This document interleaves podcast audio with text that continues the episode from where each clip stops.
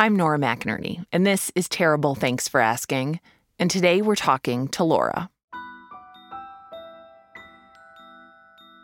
Laura used to work in advertising in a city called Boston. Advertising is one of those jobs that seems cool. There's cool people working on cool stuff, and Laura's job was cool. One day, Laura went into a new agency for a job interview went in for the interview. It was in this very cool office in downtown Boston, and um, they had a a bar in the office and I looked in there was like all these wine bottles and everything. I was like, "Oh yeah, this is for me." Like not the conversations, not the potential position, and they talked about it too, you know, it was a selling point. That was a selling point for Laura because Laura really liked to drink. I mean, a lot of people like to drink. Drinking is a perfectly acceptable thing to do, especially here in the US. Go to TJ Maxx.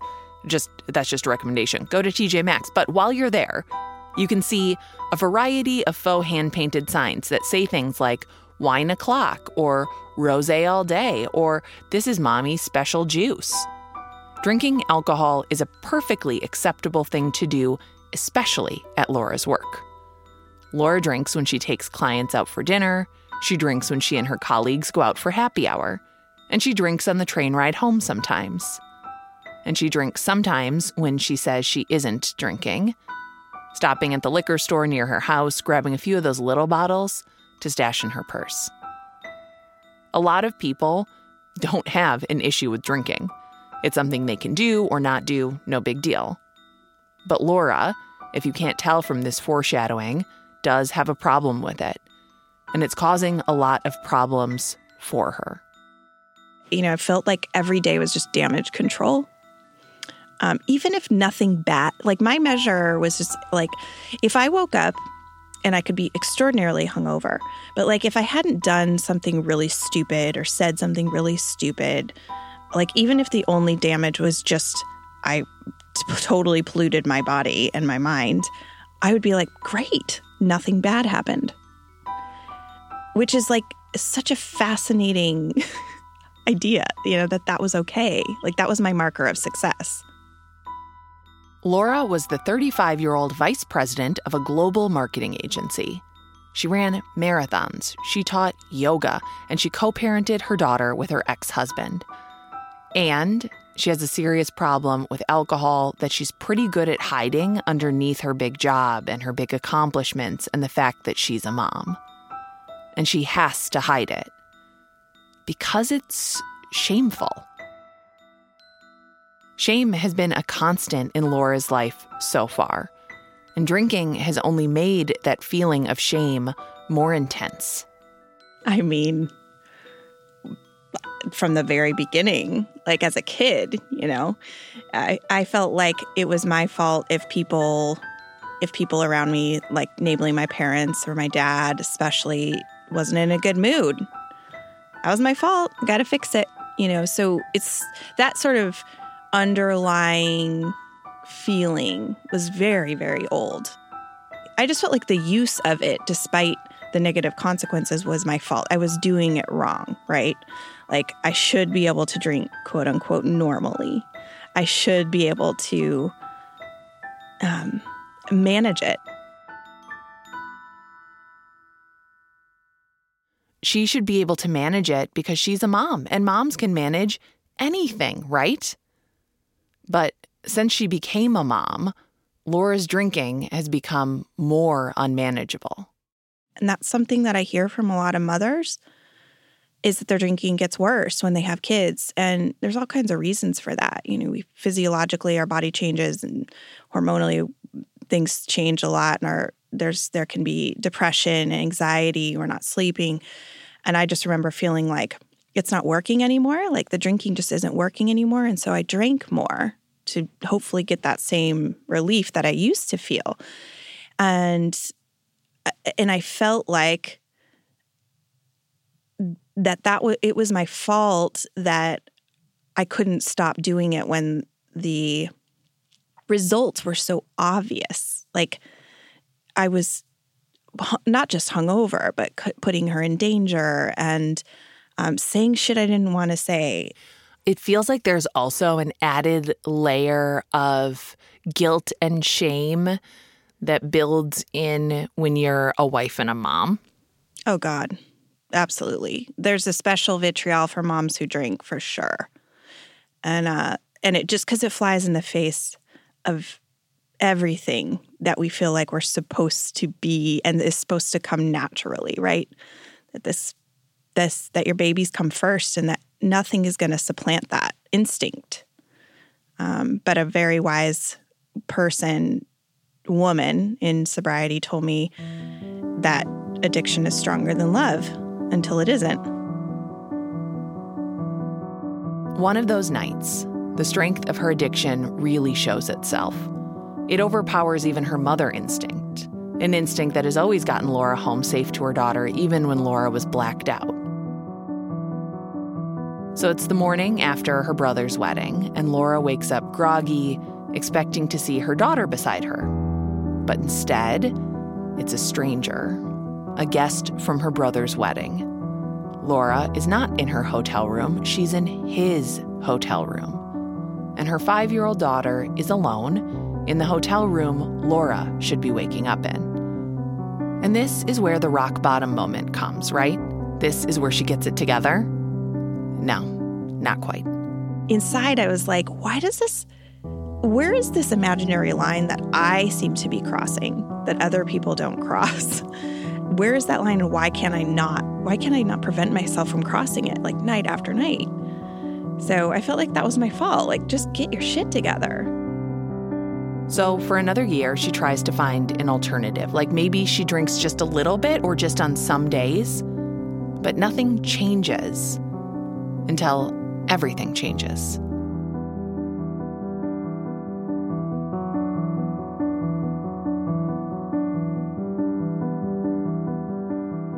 We'll be right back.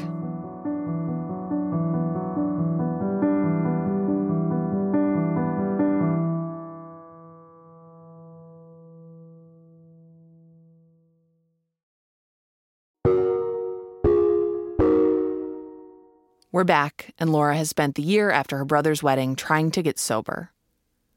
Pema Chodron wrote that nothing goes away until it teaches us what we need to know, and Laura has learned a lot. Not everyone has a problem with drinking, but everyone has a thing. A thing they do that isn't very good for them or is even bad for them. A thing they've struggled with and maybe are ashamed of. Laura's thing was drinking, and she did stop. And after she stopped drinking, she started to talk and write about her sobriety, and she heard from a lot of people who were struggling with a lot of things and needed a place to feel heard. One day, she got an email from a woman. And her sister was really struggling with drinking, and she'd had a lot of consequences, and the family had been trying to help for a while. And the sister was just so upset and frustrated and angry and sad. And she didn't know what to say to her sister. She was afraid of saying anything because which is very common you know you don't want to scare them off you don't want to just like what do i say? And i wrote her this long letter back but this list of nine things was what i said at the end. Like since this can be hard i'm going to give you a list. And i gave her this list.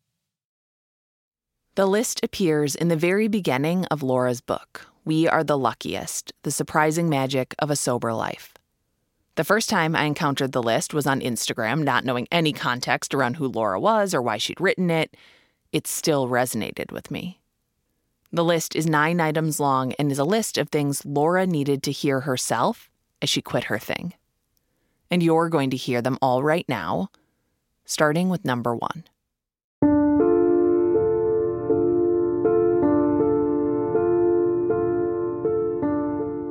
Number one, it is not your fault. Mm-hmm. We run on this narrative that we are in control and that we just need enough willpower and we just need enough discipline to make something work or not work for us. And when we can't stop doing something that is so obviously causing destruction to ourselves and others, hearing that it's not your fault is like, I didn't believe it for a long time. I was like, yeah, okay, whatever. I'm still a piece of shit. Um, it was like, no, it's actually not your fault. Like, not just the drinking, not just that fact that you're addicted, because it's, you know, an addictive substance, but the reasons that you drink to begin with, which all root in trauma for 99.9% of people who get addicted, it's not your fault. If you've listened to our series on childhood trauma, this should sound familiar because research has shown that childhood trauma increases a person's risk of substance use disorders and addiction.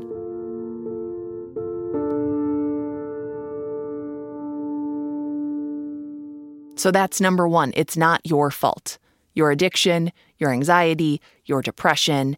And that leads us to number two. It is your responsibility. So, number two is it's your responsibility. And unless we take it on as our responsibility, we have zero power to do anything. And I find that people, myself especially, stay either really hardened into one side or the other. Like, it's all my fault. It's all my fault. My, if I can only just beat the shit out of myself more, I'll change it, which doesn't work. Or, it's not my responsibility. I can't do this it's not mine it's that person. I'm i have all these look at all these reasons why i'm so fucked up you know and they stay so hardened in that story and they can't get out of it because of that. So you have to be able to hold both things in your hand. It's not your fault. It is your responsibility. And that sucks. It stinks. It's the worst. Having to hold those two thoughts in either hand that's not good. Both your hands are full. How are you going to open the car door which brings us to number three.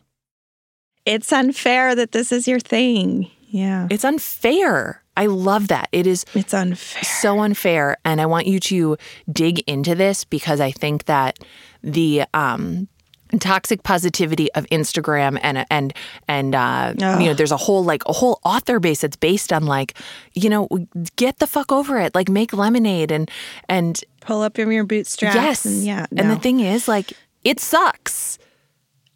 It sucks. the thing that took me a long time to recognize about giving up alcohol was that I was so sad about this thing that was really killing me and it didn't make sense, right? Like it like like to people where it wouldn't make sense maybe that they they mourn an abusive relationship.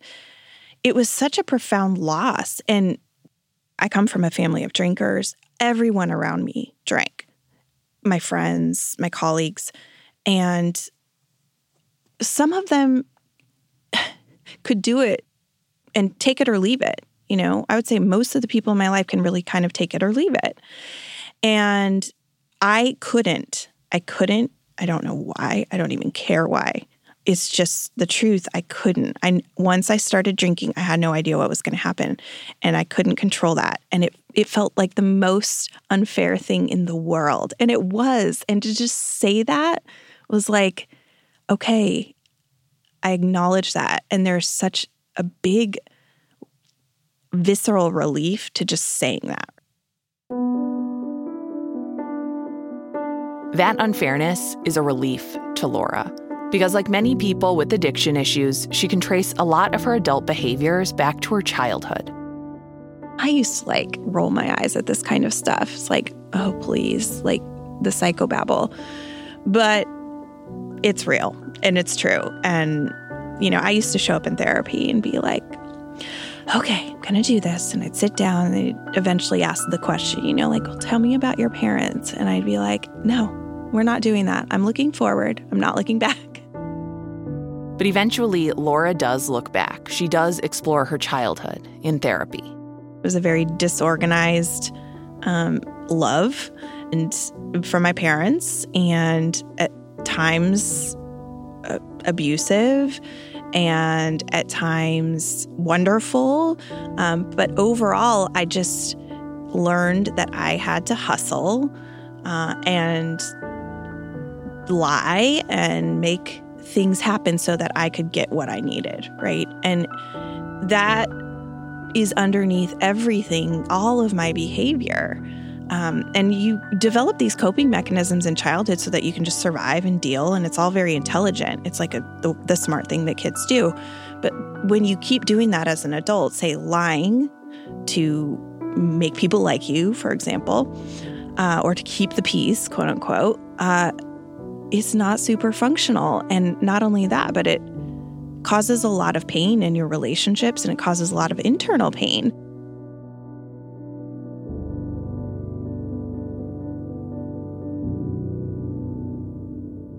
That internal pain showed up in a lot of external ways as Laura grew up. And that showed up in my relationships with men, which were a big like area of my underneath my drinking. Um, and it it showed up first not even as drinking, but as this like eating disorder. Like I got I had an eating disorder like a lot of women do uh, before I ever started drinking, just as a way to try to control my world, right? And so that's what I mean. It's like but none of that shit was my fault. None of that was my fault. I couldn't control it. Um, but I had to look at it and look at it honestly and with clear eyes, adult eyes. And that's part of the taking responsibility, right? It's taking responsibility for what is mine, which is what I can do today, and wh- my part in all those things, whatever it is, and then not taking responsibility for all the things that weren't mine, which is a lot of it. What's number four? this is your thing. Number four actually comes from Laura's brother and the talk he gave her about a year after his wedding. It was a big night for the family. Laura and her brother were throwing a surprise party for their mom's 60th birthday. We had all kinds of guests flying in. We had arranged it months in advance. And when my brother and his wife rolled into Logan Airport. I picked them up and we went back to my house and picked up Alma, my daughter, from school. And I was like, okay. And I didn't even plan to drink, I had no intention of it. And I was like, all right, why don't you guys go uh, take Alma and go to lunch and show, you can show your wife the you know, the town that she hasn't seen. I'm gonna go run some errands.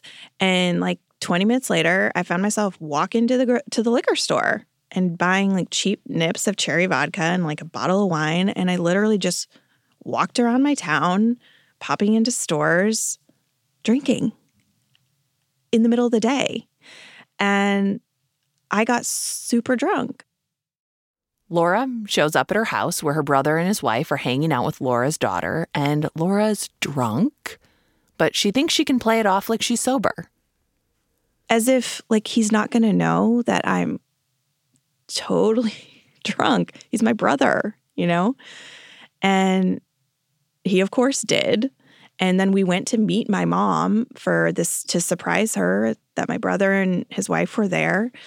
And I was visibly intoxicated and I just saw my mom's face sort of fall. At first she was excited at seeing my brother and his wife and then it, she saw me and it's like her face just fell and I you know, had like wine in my purse during our dinner. Just, I mean, I was acting like a teenager. Like a teenager, Laura went outside during the party, partially to cry, partially to calm herself down from the shame that had engulfed her. She's out in the parking lot sitting in her car, and she sees her brother come out of the restaurant looking for her. And I saw in his face when I approached him, he's like, you know, there's a party going on inside. And he was slightly mad. I could tell, um, but also scared and sad and frustrated and confused. And I said, I know, I'm right here. Uh, I just needed to breathe. And I could see, you know, his face softened a little bit at, at that moment. And what I wanted to do was make up all kinds of excuses, you know, like this is hard and, uh, and I'm, this is why it's happening and all that. And I just, I just didn't. Uh, and he said, this is your thing. Like this is just your thing, Laura. You can't you can't drink. And and I said I know, and it's it had never been stated like that, you know. And it was a very simple conversation. Um, but I didn't drink again after that night, you know. It was it was like that that acceptance of the responsibility part. I was like, no, this is mine. How did it feel to hear him say that this was your thing? What made that different?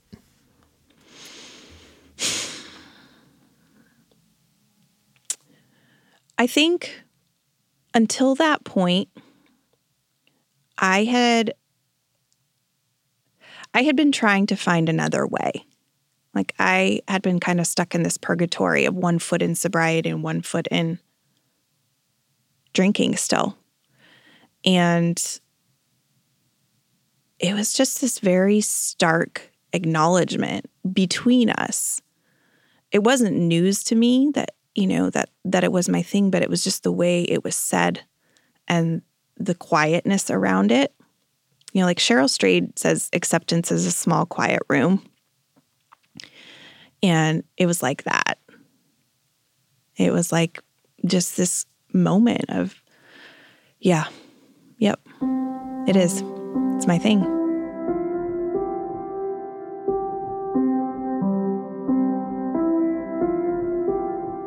For Laura, that acknowledgement was a turning point.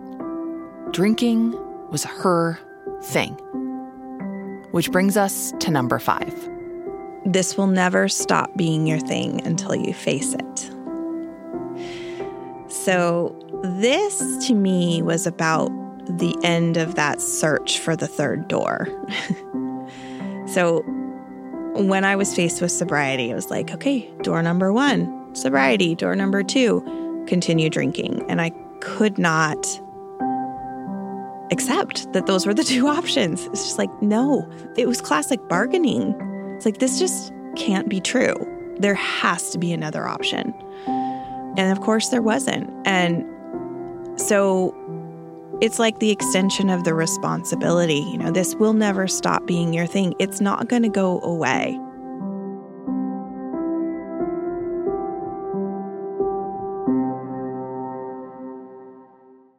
Here's what it means to go through it. It means that it's messy. It means that it's hard. It's not just that Laura took her last drink at her mom's surprise party, her brother set her straight, and everything was fine.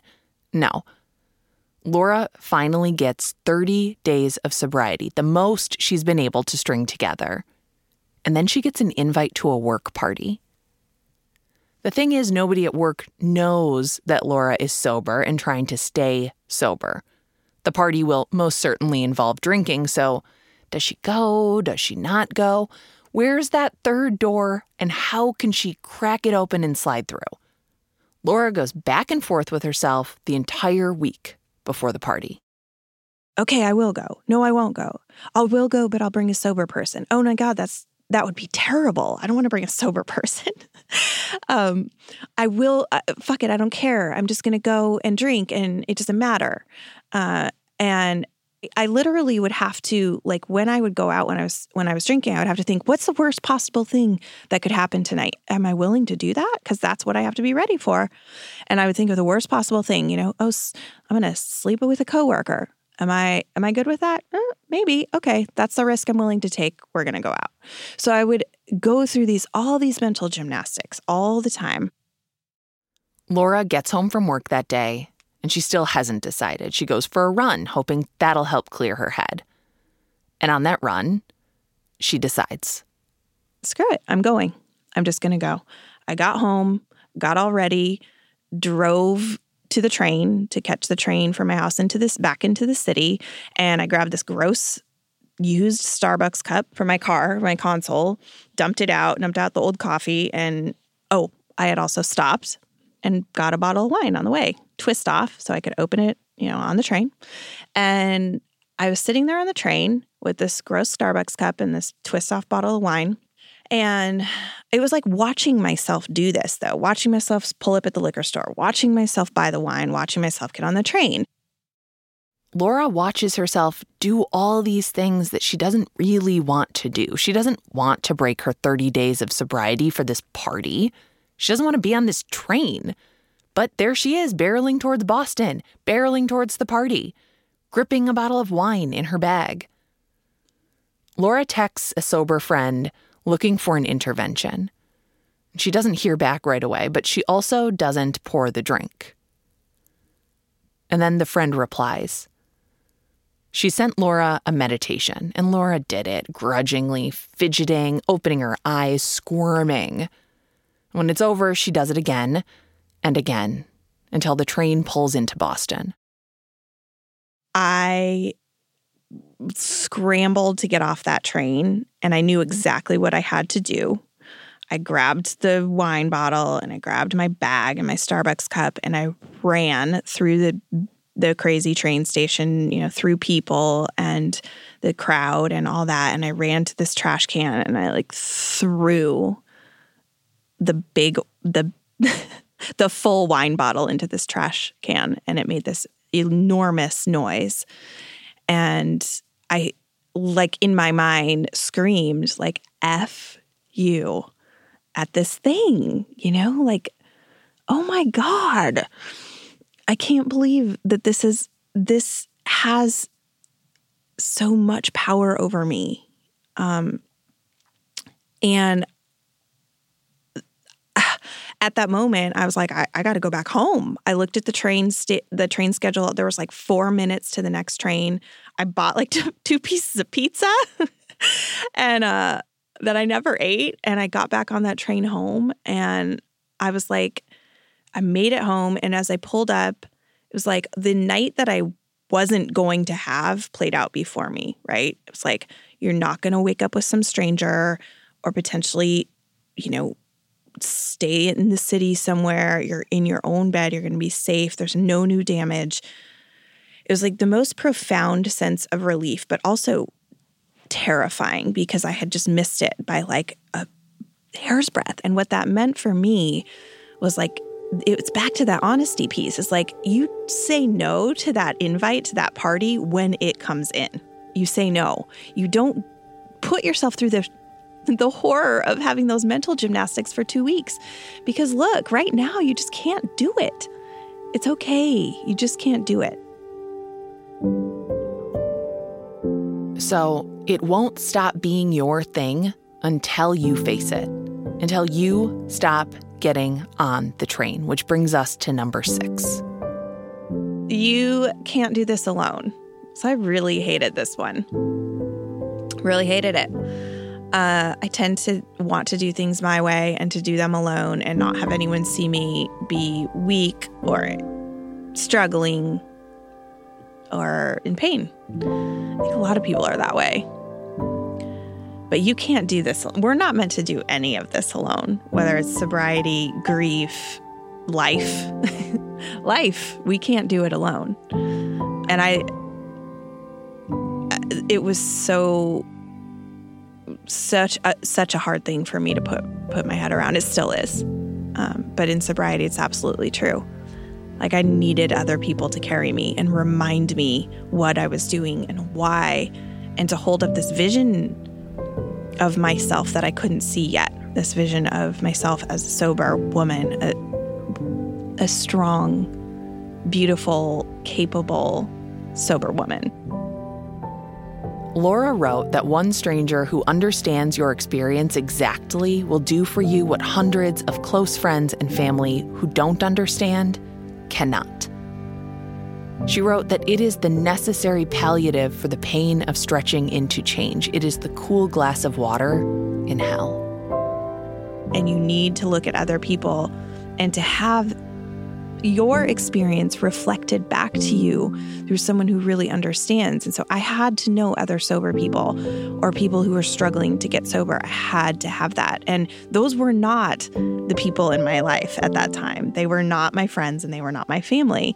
I can't tell you how much that saved me and how much relief there is in that. And kind of whatever your thing is, you need that. You need other people who have walked before you because it's an unknown path.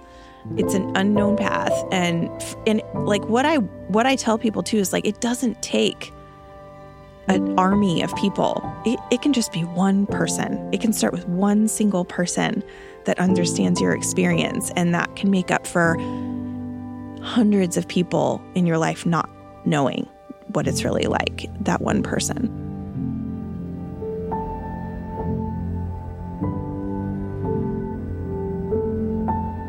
we are going to take another quick break.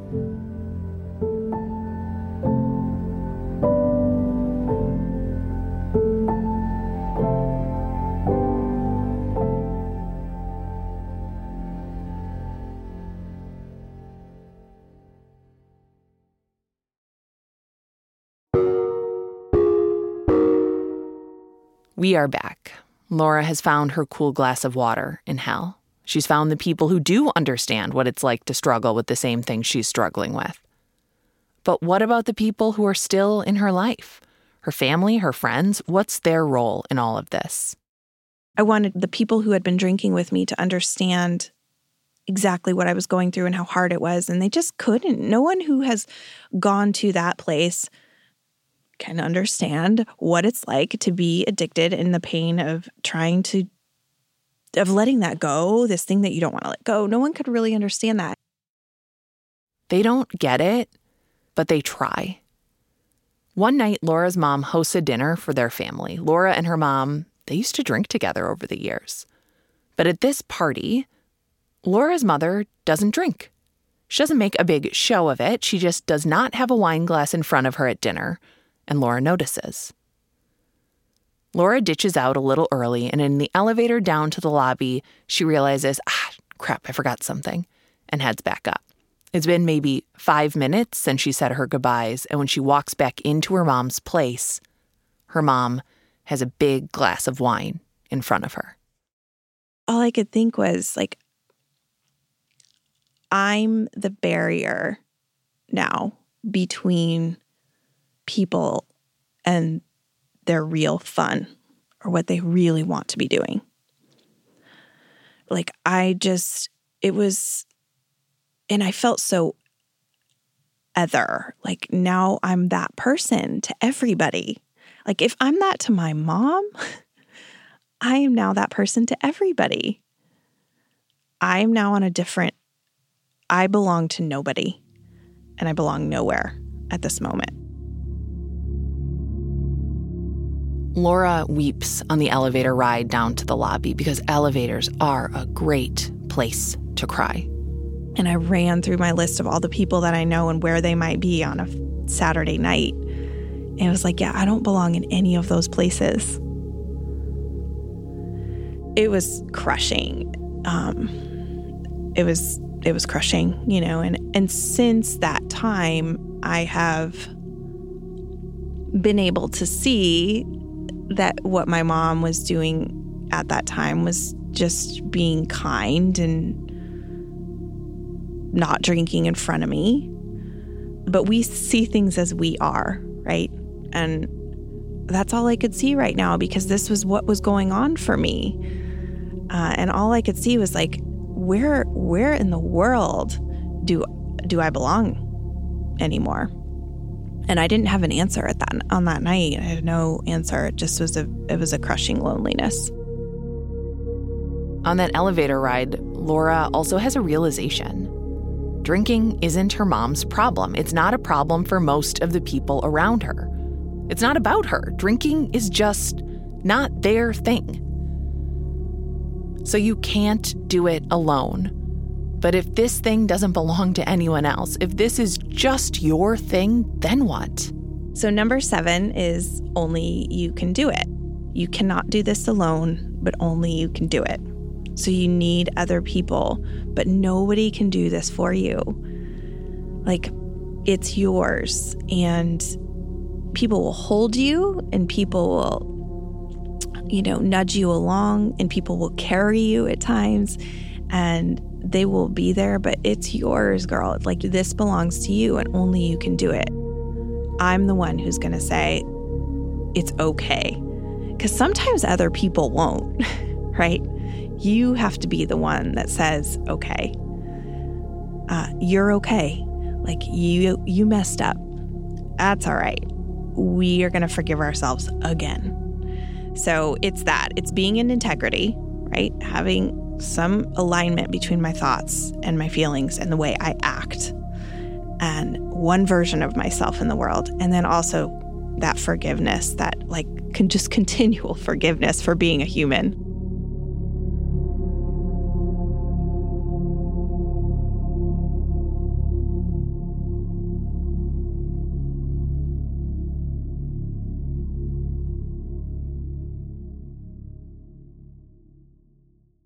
The continual forgiveness of yourself for just being a human. That standing up for yourself and carrying yourself and aligning your thoughts and feelings and the way you act, That is self love. Because love is work, and love is showing up, even when it would be easier to just not. So, number eight is I love you. And when I wrote that, it was as if you, I, because I wrote the things I needed to hear, right? I wrote the things I needed to hear from myself and ideally from others, but always from myself. And okay, so when I, I, about a year ago, I was dating someone and he came to me and said, uh, I just had a conversation with one of my friends and they warned me against dating you.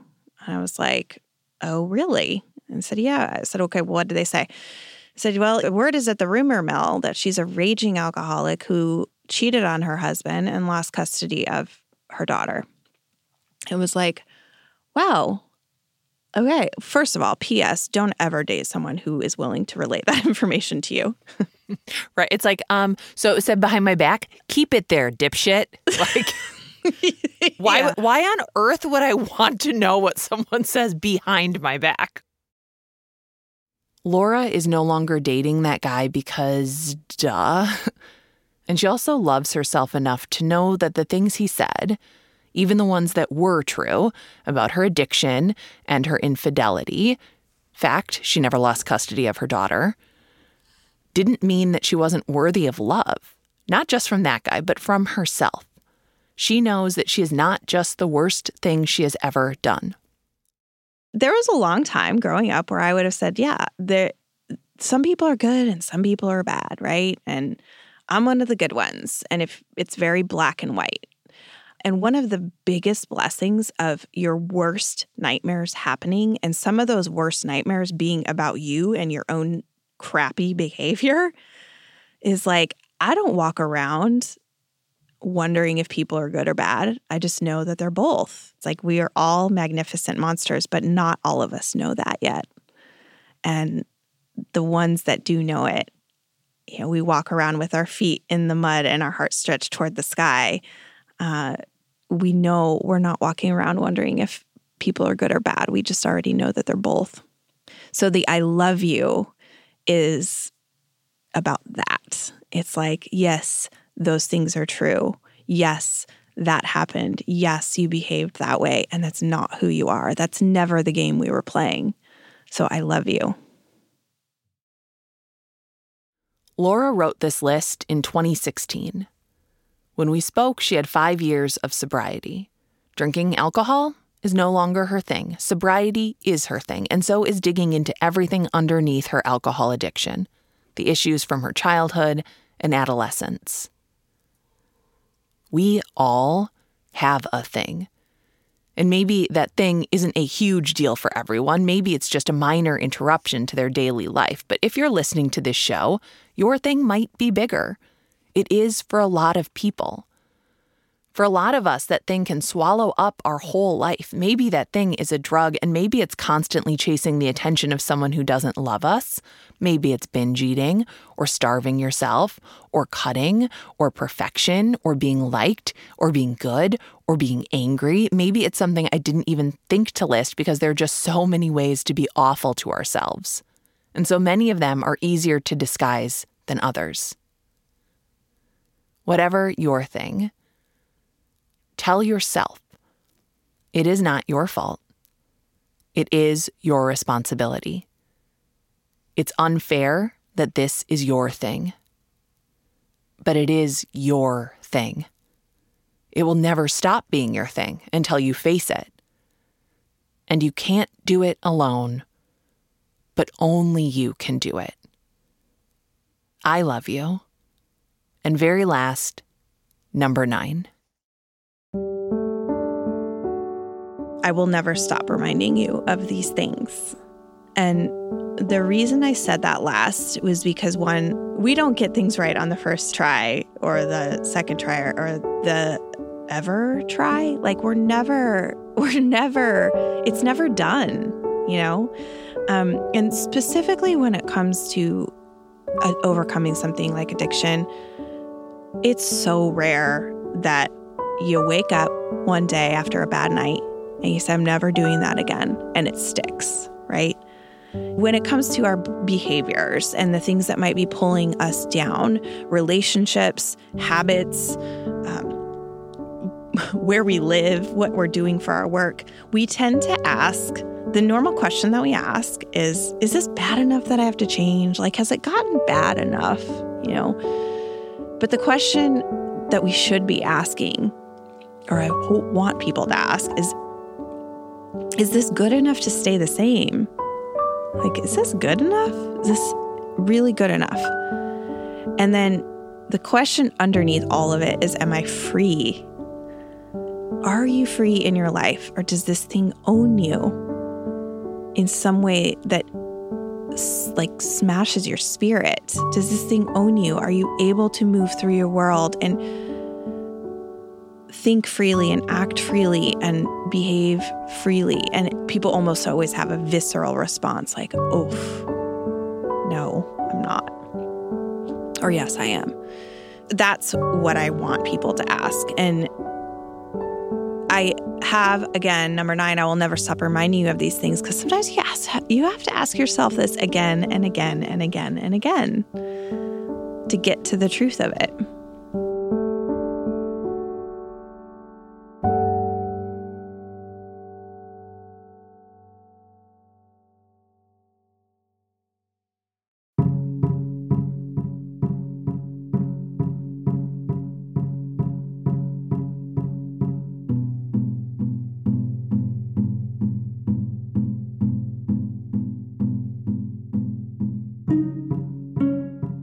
I'm Nora McInerny, and this has been Terrible Thanks for Asking. Our producer is Marcel Malekebu, production help from Jacob Maldonado Medina. Hannah Meacock Ross is our project manager. Jordan Turgeon is our digital producer. Christina Lopez, Lauren D., and Lily Kim. They're just always in our hearts and minds and uh, helping us in various ways. Phyllis Fletcher is our editor.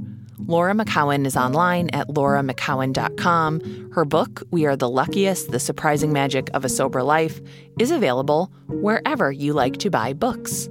Our theme music is by Joffrey Lamar Wilson, and we are a production of American Public Media. Hey, it's Marcel with a special credit to Mr. John Miller, who mixed this episode for us.